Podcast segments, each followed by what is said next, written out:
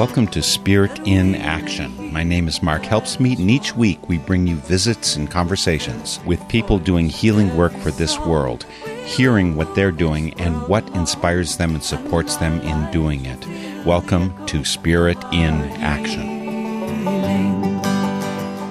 I'm really happy to introduce you to a new guest host for Spirit in Action.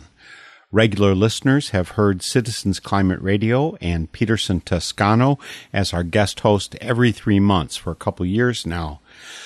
And you've also heard Liam Hooper along with Peterson periodically when they guest host with their Bible Bash material. But today you'll get to know Patricia Stansbury, also known as Sunny Gardner, who will be sharing the fruits of her Lightly on the Ground broadcast originating on WRIR, Richmond Independent Radio, over in Virginia. Let's get Patricia on the line now. So, Patricia, it's so wonderful to have you here acting as guest host for the first time for Spirit in Action. Well, thank you, Mark. I really appreciate your inviting me. Actually, this has been a long time coming. I first met you, spoke to you face to face back in 2009 when the Friendly Folk Dancers were traveling down to your area. Well, I'm glad we finally got around to it. That was fun. And how long have you been doing your shows on WRIR? Something like 12 or 13 years. And the radio station has just entered its 16th year. Tell me a little bit about the segments that we're going to be sharing today from the 50th anniversary for Quaker House. Quaker House is an organization that's been providing services, counseling services, and conscientious objection counseling to people enlisted in the military and former military and their families of the issues that come about so commonly through military service. And there's no less need for it now than ever. But in celebrating the 50th anniversary, people came from all over to tell their stories of how they had worked with Quaker House and what their story was.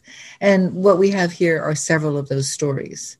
Monisha Rios is from Vieques, which is an island off Puerto Rico that was so dramatically affected from wartime. It was used as a bombing range and a test range for munitions, and it became uninhabitable but so much of the world has suffered from war. But anyway, that's what Quaker House does. And uh, it was such a joy to meet some of these people who had actually benefited from their services. So we're going to get over to that again. Thank you for taking over. I hereby hand the council to you. You're in charge. You are tuned into Lightly on the Ground Radio. I'm Patricia Stansbury with another episode from the road trip that included a heartfelt celebration of Quaker House having served military enlistees, veterans, and their families for over 50 years. Lyle Adley Warwick introduces the speakers. First, you'll hear Chuck Fager tell the story of Quaker House, trimmed to fit our format. You can hear the full 11 or so minutes, replete with humor and history, in an upcoming episode of our sister program, Groundswell. Next segment is Ricky Clousing and me conversing at Quaker House. Ricky worked as an interrogator in Afghanistan and had to stop to save his heart and soul. His spiritual life is a major part of his story. Manisha Rios also joined me. We talked about surviving sexual violence in the military despite the persecution she experienced in a system rampant with abuse of all kinds. She is from Vieques, Puerto Rico, and served in the U.S. Army during the Persian Gulf Wars. Our longest serving director, Chuck Fager, was director from 2001 until 2012. He's a prolific writer and has published many books and pamphlets, which he also did while at Quaker House.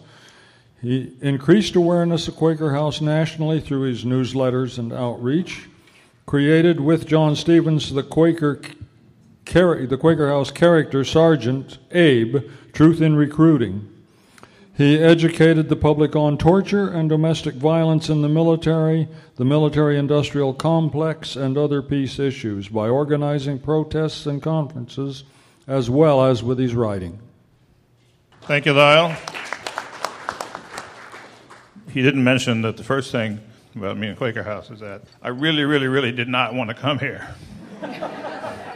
when I first learned about it at Baltimore Yearly Meeting late summer of 2001, I said, I don't want to go to North Carolina.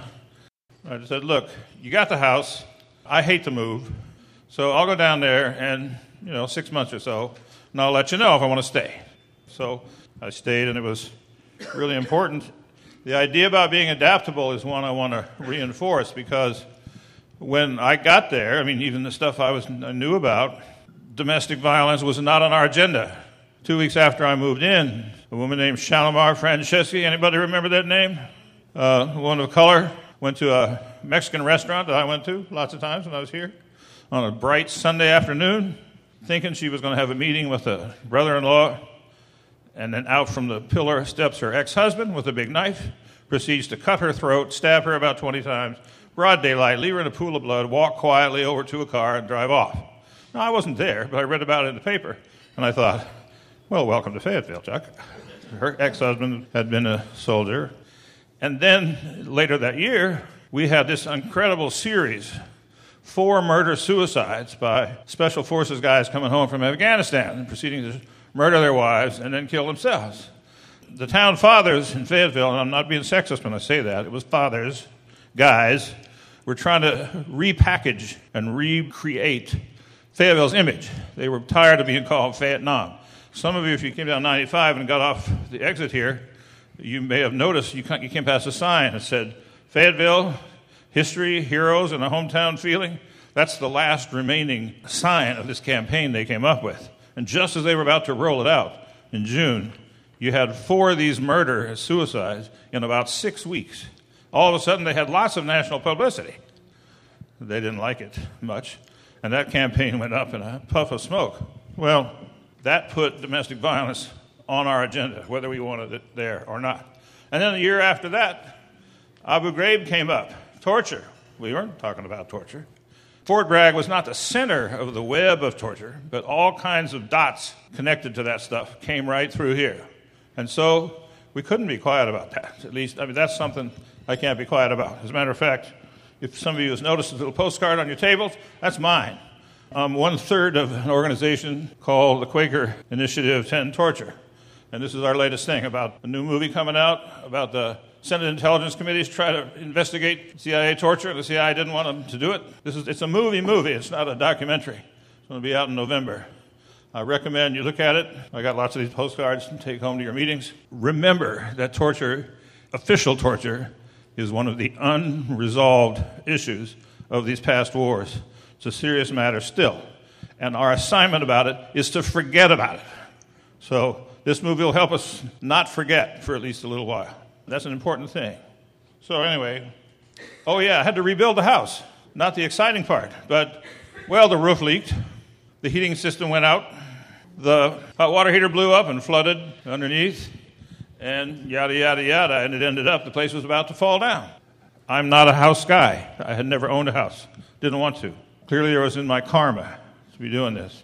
We ended up, we had to renovate the house basically from the ground up. We figured it was going to cost us $200,000, which, which gave me chills. I mean, I had been successfully increasing the budget for fundraising. You all were very responsive, but still, that was a whole lot of money. But we did it, and we got the house rebuilt. Some people, like my partner Wendy, who's an architect, had lots of fun with that project. I dealt with it with the help of Marty Hubie over here, who had many, many extra frequent flyer miles, I ran away to France. That was the way I, I coped with it. I pretended to be giving talks about torture. Actually, I really was. But and I met some women here. There was a chapter of the National Organization of Women, chapter that put most of the others I ever saw way in the shade. These women, who are as old as me and some older, they kicked butt in this town. And some of them that still can kick are still doing it.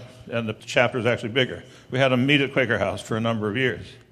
They were my posse. They really helped me with a lot of things.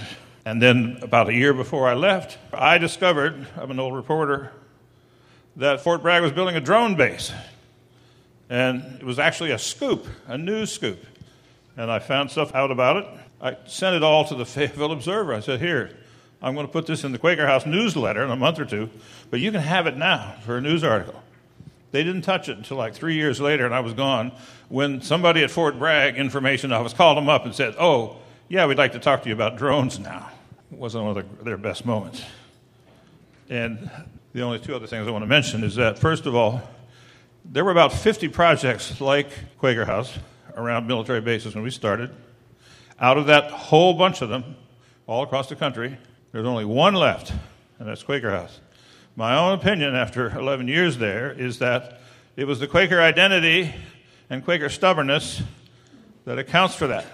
Started by Quakers, mostly paid for by Quakers, mostly, not always, but mostly staffed by Quakers, and kept in line by a Quaker board that came from mostly this region. This is important. I'll give you a lecture about why I think it's important for Quaker organizations to be seriously connected to real Quakers. But I do think that. And working at Quaker House really reinforced that for me. So I'm grateful for all that help and accountability, too. I have every report I made to the board. Such exciting reading. There's about 40 of them over 11 years. And the other thing I want to mention is I think one of the more important people you need to hear from now is the guy to my left, Ricky Clousing, who we accompanied while he was wrestling with his conscience. And after he did, when he took action, and when he paid dues, we were with him. And he's also had a life since he left here 13 years ago that I think we ought to hear about. So thank you very much for giving me that opportunity.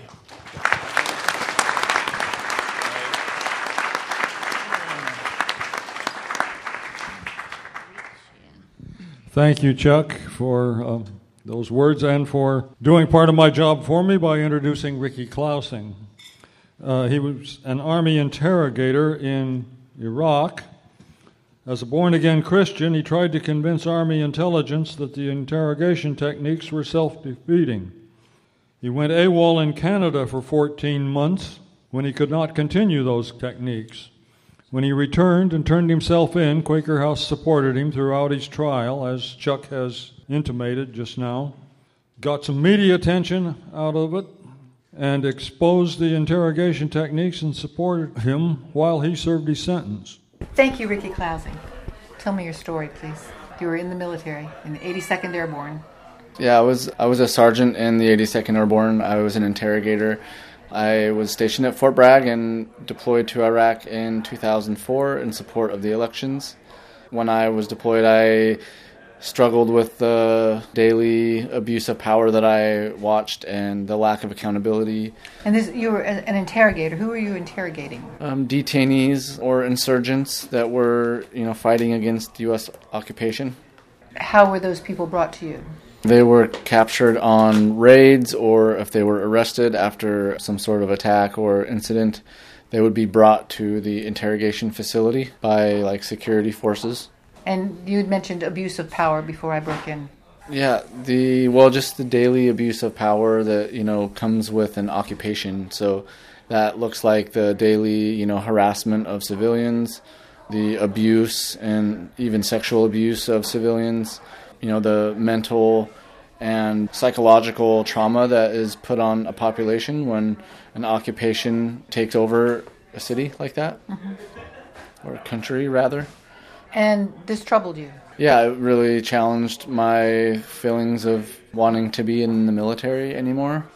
So i started doubting my ability to operate as a soldier.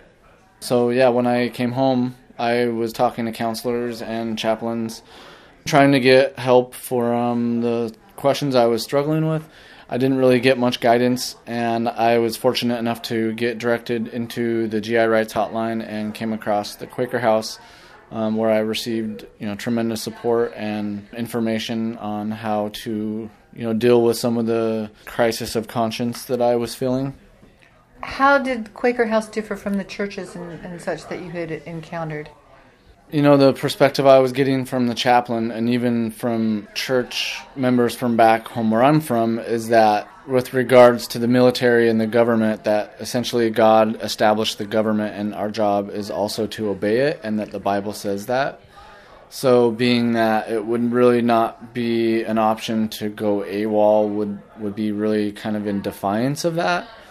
Um, so the Quaker House, um, you know, was able to provide me some understanding that it's okay to feel like that the activities that are expected of me in the military um, don't align with the values that are outlined in the Bible, and that it's okay to make an act of, you know, an active stance against that if your conscience is telling you such. And are you a Christian? Yes. And have been throughout all this? No, well, I was. Um, I became um, a born again Christian in high school through experimenting with psychedelic mushrooms. Um, I kind of got directed into the church, and that began my spiritual journey and the spiritual language I started to learn. Um, but later, when I was going through that time in the military, it also challenged my faith in a way where I doubted my beliefs and I doubted, you know, God's existence, and I questioned whether or not, um, you know, the church was was right or being manipulated, and, and what was right, what was truth.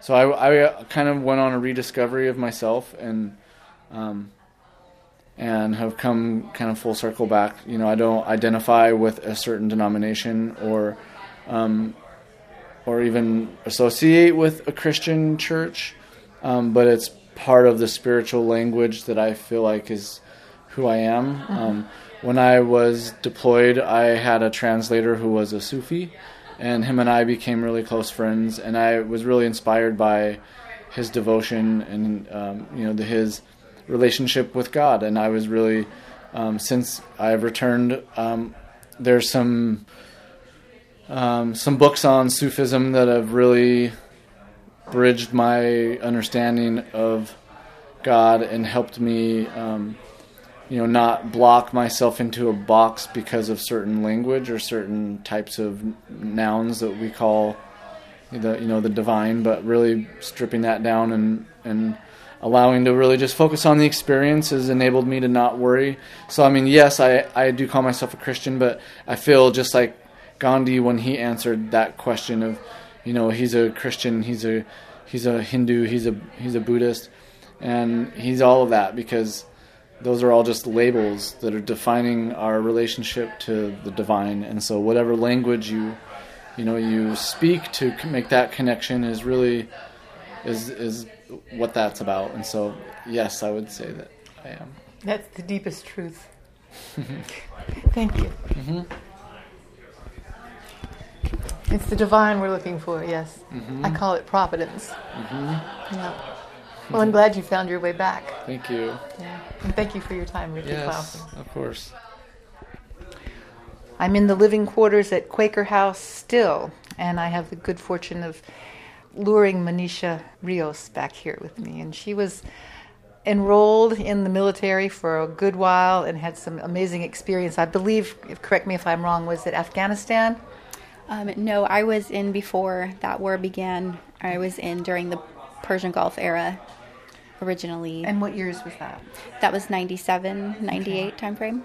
We've been at war for so long, they kind of run together for me. They do. All right. So, if you would briefly just say what it was that you spoke about a little while ago, and then I want to find out how to carry that forward to other people who have had similar experiences or who are just suffering trauma and would benefit from some of the things that you learned. Hmm, thank you. Uh, so earlier I spoke about um, how, as a survivor of military sexual violence, I struggled finding safe access to adequate care through the VA system, and that that is why places like Quaker House, which really there aren't many places like Quaker House, are so important. Um, also because a lot of times what those of us who have been in the military experience is moral injury, and that's not really considered valid yet by the VA healthcare system. And so practitioners are often um, intimidated by that or don't want to touch it. You know, I was speaking with a Vietnam veteran who's a friend of mine, and he was telling me stories, but every time he would come up to a story where he experienced a moral injury, he will back off from it. But I just made that connection as you spoke. It oftentimes makes us confront ourselves and the parts of us that we don't want to see.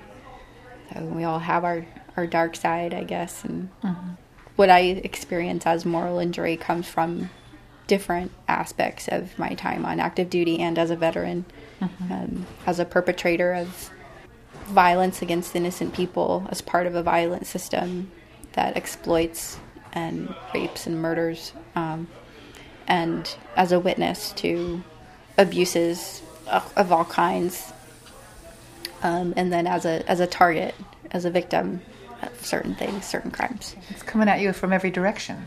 Yes, ma'am. You said perpetrator, mm. and you don't have to answer the question, but mm. perpetrator. So yes, this was um, all screen. So this was. You, so, so you don't um, necessarily need to be in a combat situation or fire your rifle on someone to perpetrate violence mm-hmm. in uh, in capacity as a, a soldier. Um, you can you can be part of that system. Mm-hmm. You can be in a different role and still be part of the harm that is caused by that violence. You can still be complicit in that. Mm-hmm. So, you came out of the military. Mm-hmm. What kind of discharge? Honorable. Although that was that I had to fight for. Mm-hmm. I was going for a medical discharge, but part of retaliation for me reporting sex crimes mm-hmm. um, was a threat to be sent to prison if I didn't recant, and that there was no way they would allow me to get a medical discharge for what I, chemicals I had been exposed to. So my only option was an honorable discharge or jail. It seems almost like that would inflict more injury. Yes. Sadly, you're not the only one. So there are other people out there who haven't faced this the way that you have and learned to stand straight again. Mm. If someone encounters someone like that and they can see that they're struggling with things such as this, how does a layperson? Mm. I mean, what is you know? I mean, compassion, love, and how does that how does that show? How does that read? I think right off the bat, uh, listening is is the most important. Just being present, mm-hmm. not necessarily listening to respond, but just being there, and then just following the lead of the person. Mm-hmm. Sometimes they may not know what they need or want. Sometimes it might be confusing and uncomfortable, but just try to stay strong in those really uncomfortable moments and just stay present. Mm-hmm. And if the person no longer wants another presence with them, except that. Mm-hmm. Don't make it about you. Mm-hmm. Oh, I'm trying to help. Yeah. Right. Yeah. Don't assume that you can either. Right. Um, I think that's that's been probably, for my own experience, one of the most beneficial things that anyone has ever done for me. And then when I finally do get the courage to reveal certain aspects of my experience, the fear is so huge that the way it comes out might be uh, messy or ugly, um, and to please not judge that. Thank you, Manisha. Thank you. I'm going to ask you one other question. Sure. I put music in my shows. Huh. Do you have a song that you would suggest that I gather for it? Oh. The universe of music is there before me. Oh, oh my gosh. There's a song, Puerto Rico Patria Mia. That's a song oh, that brings me joy. You're from Vieques? Yes. Yeah, my family. Yeah. Good. Have you been back since the big flood? I, I did. I went this past summer mm-hmm. for the first time as an adult yeah. and saw what my family had endured and what they're still going through. Mm-hmm. And it's heartbreaking. Mm-hmm. Tell me about your experience in Vieques with your family. What is there? There is electricity. They still need a hospital. Mm-hmm. Um, that's been a fight. The unexploded ordnance. I'm not sure if you're familiar with the history of the U.S. Navy in Vieques. I could only guess. Go ahead.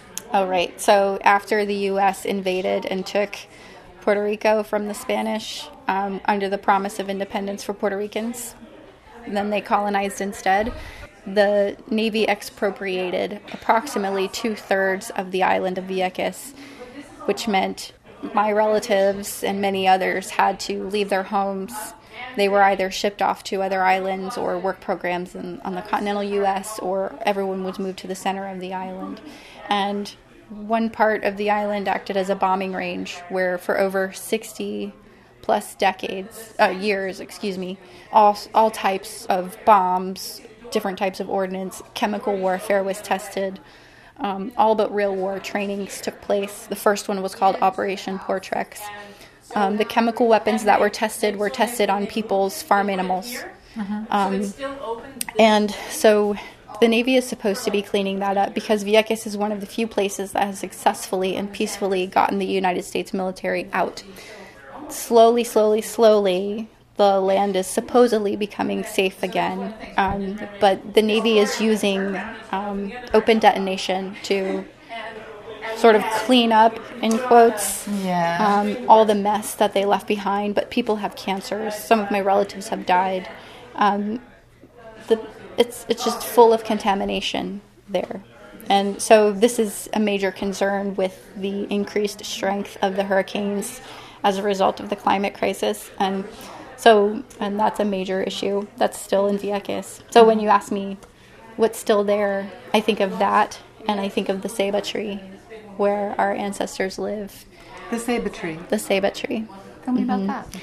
It's a sacred tree, and it's sacred in a couple different cultures, including Africa. Um, the I can't remember the name of what they call it there among those tribes, um, but it's it's where we communicate with spirit. It's where with our Creator Atabey, and it's where um, our our loved ones go when they die, and where we can communicate them with them. How what a wonderful vision.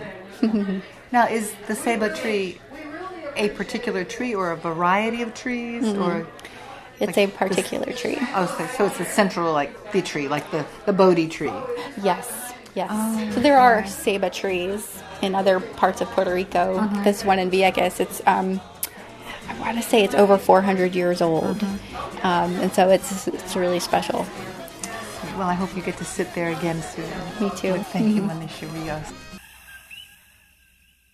Today's guest host, who you just heard speaking with Manisha Rios, is Patricia Stansbury, and she is sharing some of the gold she accumulates as part of her Lightly on the Ground and Groundswell radio shows, which she does on WRIR in Richmond, Virginia. We're going to have her guest host periodically on Spirit in Action.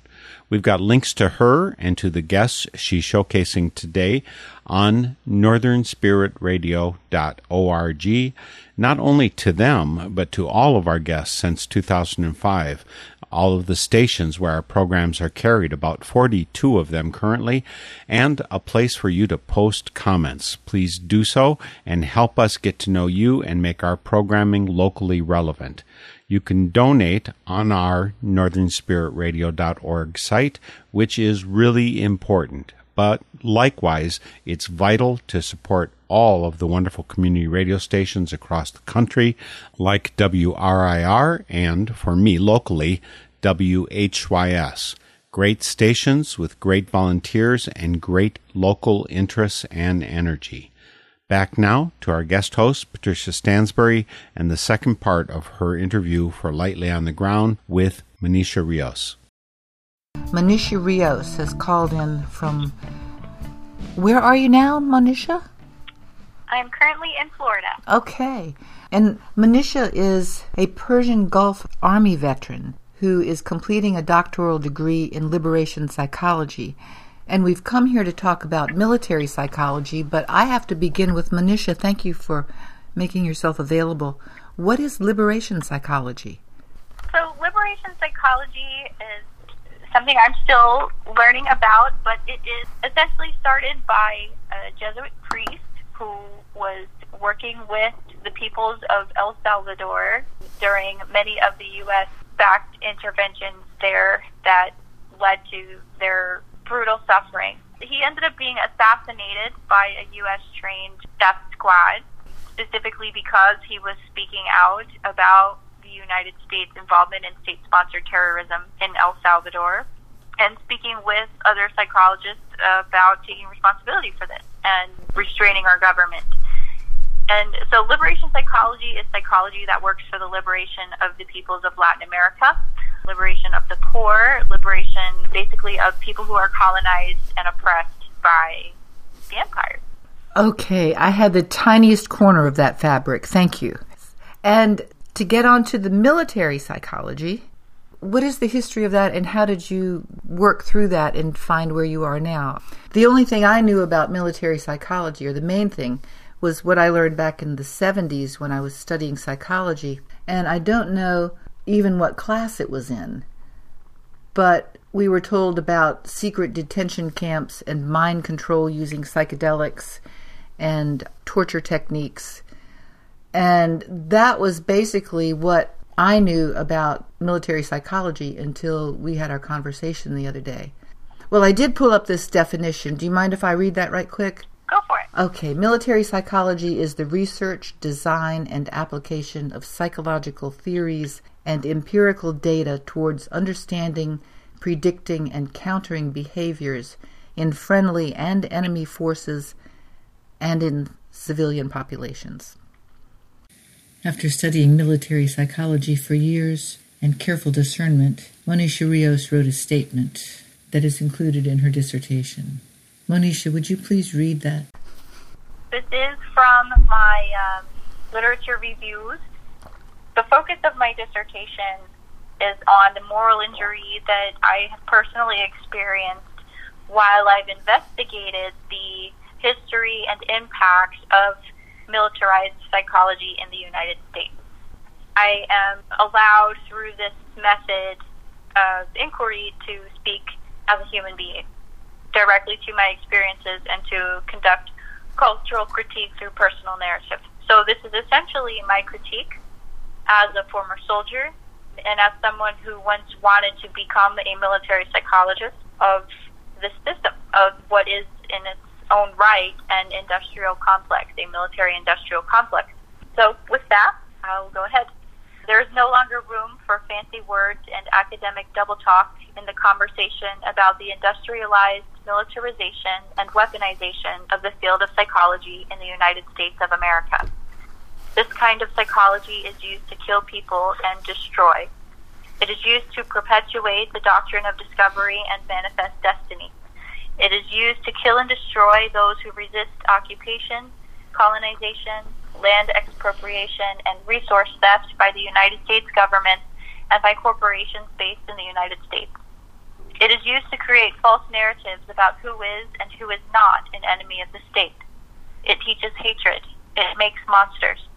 There is no longer room for the comfortable bliss of ignorance, the cowardice of conformity, or the lucrative convenience of silence, denial, and complicity on the part of psychologists, regardless of specialty or status as student or seasoned professional.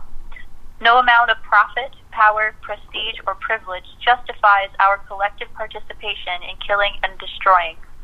No amount of lying to ourselves and burying our heads in the sand is going to make the truth of who we are and what we do go away. I now see the connection between the military psychology and the liberation psychology. Liberation psychology seems almost like the cure for military psychology. Yeah, I am hoping to use it in some manner to do that. To not necessarily, I don't know if a cure is possible, but Mhm. rather uh, and exposing it and doing whatever is possible to eradicate it. Yeah, sort of an antidote. Yeah. So tell us about your experience that brought you to this, if that's a good place to go from here, or you can tell us about the work that you're planning on doing. So I, when I was in the military, I'm a, as you said, I'm a Persian Gulf era veteran, the Army, and when I was on active duty, I witnessed and experienced a lot of horrific things that led me to ask a lot of questions. After my discharge, throughout the years, as I struggled with PTS and moral injury, I um, found myself leaning toward joining the helping professions. I got degrees in social work. And then I began my, my doctorate degree in humanistic psychology, and I entered a transformative social change program. I had also entered a social movement of survivors of military sexual violence. And at the same time that I was receiving peace education and really having my worldview broadened, I was also seeing and learning about sexual violence and conflict. And because of the way that psychologists are involved in covering up sex crimes in the military, as well as in VA hospitals, the way psychologists are involved in denying veterans their access to care and or disability ratings, the corruption basically that exists just on that end of the spectrum in terms of what, what all military psychology covers, because it also has clinical applications. This started to turn my stomach to learn that, you know, these people that I'm learning with, that we have an ethical code we are supposed to abide by, are not actually following through on that. And it feels a lot like being back in the military. So my pursuit to become a military psychologist was based on wanting to go in and advocate from within the system to change it because I thought if I can position myself within the military in this particular power structure with this particular set of attributes, I guess with a PhD, perhaps I'll have a little more power and influence in creating this change. But what I've discovered in just researching the history of how psychology in the United States became militarized, my stomach is completely turned, and I no longer want to be a military psychologist. In 1917, uh, as the U.S. entered World War One, was when the American Psychological Association was still young, as was the science, and there was a quest for its uh, legitimization. And one major way that people could do that was to get contracts with the U.S. military or the War Department. Um, and there was also this push for patriotism and against communism. So there was the Red Scare that was just happening, which of course was a threat to the ruling class and the elite in the United States, which unfortunately psychology grew out of. And so Robert M. Yerkes, last name is Y E R K E S, he was the president of the APA at the time and strongly encouraged the membership to commit themselves to national service and to commit the science and the profession to national service. And what developed out of that was a very lucrative relationship that remains intact today that has made the American Psychological Association the social institution that it is today um, and has led psychology as a science and a technology to perfect, actually, I don't want to use that word, um, to enhance the psychological tactics of war that have existed since war has existed, mm-hmm. um, which you know has been mentioned in Sun Tzu, um, The Art of War, and and many other places. The Roman, the Holy Roman Empire, and their army used propaganda techniques mm-hmm. um, in much the same way as we do today. However, in modern warfare, um, psychology is a, a major threat. Now, psychologists are doing more than creating propaganda for recruitment more than creating um, abusive training techniques and, and so on. They're developing autonomous weapons and using the science to further augment artificial intelligence and torture techniques, many other types of warfare. Economic warfare, psychological warfare, these are things that have been used um, in every single act of aggression from the United States the Nazis were influenced by the U.S.'s development of these things, and they became as successful as they are during that time of World War II because of what they learned from the United States. So there's there's there's a lot of ground to cover. Um, human engineering is another thing. So you know the creation of human weapons, let's just say, uh, for argument's sake, is a result of the, relationship between the field of psychology and the, the U.S. government and its military. I need to latch on to this human engineering. What? Yeah. Hum- um, let me grab. let, yes, let me grab a book. This is one of the oldest books I could find still in print from original military psychologists um, so this title is Military Manpower Psychology as Applied to the Training of Men and the Increase of Their Effectiveness. This was written in 1920. Uh-huh. It basically talks about man as machine. Yeah. Mm-hmm. Hmm. Uh, okay, so the foreword, the first paragraph says, Notwithstanding the marvelous achievements of science and invention, and their adaptation to modern warfare, notwithstanding the airplane, the dirigible, and the aerial bomb, the submarine, the mine, and the torpedo, the machine gun, poison gas, and super range artillery, man's most important weapon in battle is and will ever remain man. In training against war, therefore, he must have our first and greatest attention. Mm. So, yeah, human engineering is based in that. And uh, now there's a book called Headstrong How Psychology is Revolutionizing War. This is written by one of the prominent military psychologists, and it was published in 2014. So basically, from from the beginning to now, there is this thing called human engineering, which is now called human factor engineering, and it's all about um, engineering us psychologically, physically, um, and in in coordination with how the actual physical machinery of work is engineered. If that makes sense. It does. So engineering and the machines to fit people, and engineering people to fit the the needs of the state. Right. One thing I read in my research today was that there is work being done to um, create a drug similar to LSD, which was experimented with in the uh, mid century, uh, but to c- consider, they want to make a psychedelic drug that is not psychedelic, but they want that edge, that uh, the project is called Focused Pharma, P H A R M A, and it would investigate how to keep the psychologically beneficial effects of psychedelic drugs without any of the undesirable side effects like hallucinating. That sounds a lot like mind control to me. They don't want them going off on tangents where psychedelics, when they were used um, in more controlled, safer environments than the military, uh, people were able to make some psychological advances. And some of the research going on now is dealing with PTSD and anxiety and that sort of thing with microdoses of, of hallucinogens.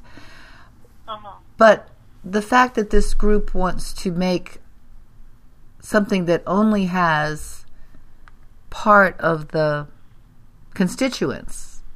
It will specifically allow people to be told what to do better. It's headed the Pentagon's su- super secret research department wants the benefits of psychedelic drugs for its next generation of high tech soldiers, but none of the side oh, effects. Yeah. How does that tie into what you were saying? yeah,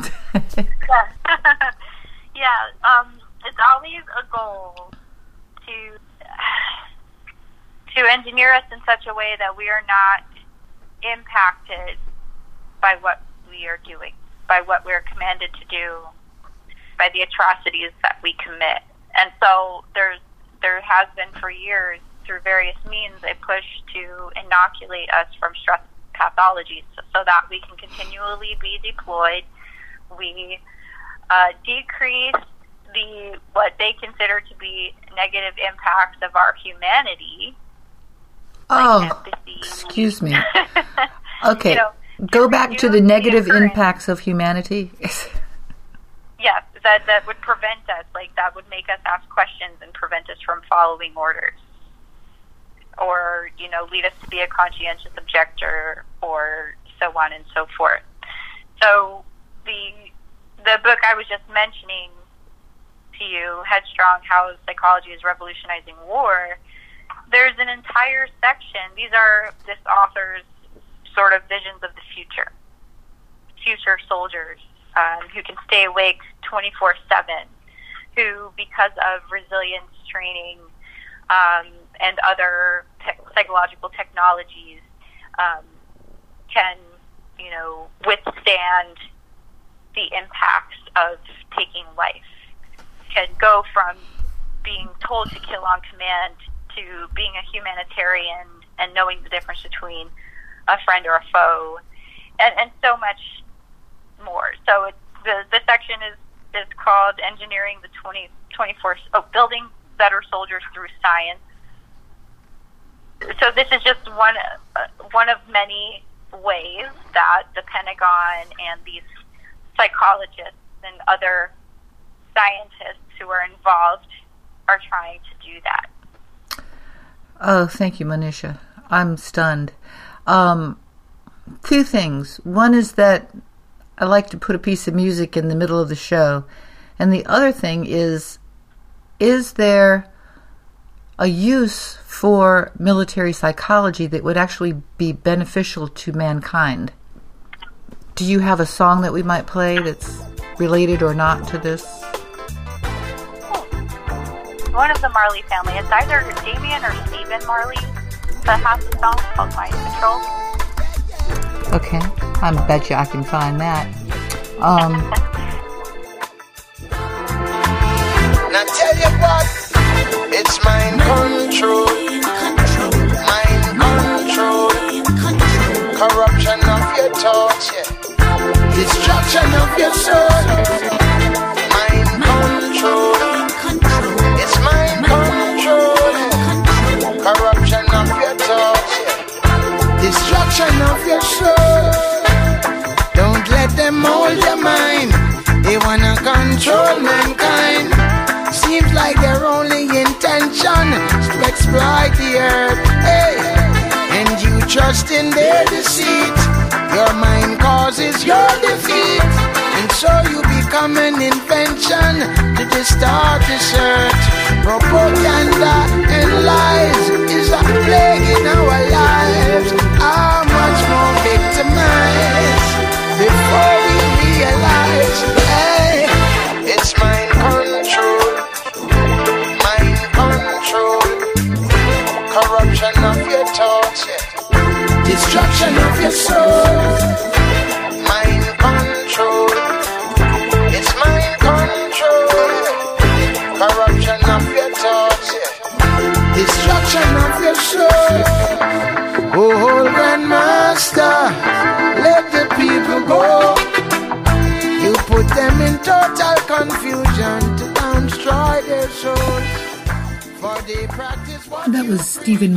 with Mind Control. You are listening to Lightly on the Ground Radio, and my guest today is Monisha Rios. She is a Persian Gulf era veteran and doctoral candidate. Um, I know that it's hard in the VA to get, and in the military, to get counseling and that sort of thing. Is there a part of military psychology that is actually looking after the humans that they employ? There, there is. There are the, the clinicians who get involved, who whose intentions and goals are to help heal um, people who've been in the military. Um, I don't, I don't know that their efforts are entirely. Um, I don't I don't know how to frame this without being insulting. I think sometimes it's naive, um, and that you know many of them are also you know just hawking whatever snake oil they're creating because there's this whole other element of the psychology of the industry and the the culture of the industry that is all about um, profit. And so so when you look at the context of, of military psychology and use for humanity, where it's actually healing, not contributing to the wounds of war, but healing them, there's this other area we need to contend with that psychology in the United States continues to profit from literally every part of war, every single piece of it. They're involved in recruitment. They're involved in the psychological operations to destabilize nations before we ever invade them. Mm-hmm. They're involved in economic warfare. They're involved in all of these things, and and then the recruitment of soldiers, the training of soldiers, and the the manipulation of the American public to support war. Oh. The actual things done in in conflict, they're on the ground there too, and then after fa- after the fact, in the aftermath, they're there to pick us back up and put our pieces together again. When they're the ones who tore us apart to begin with.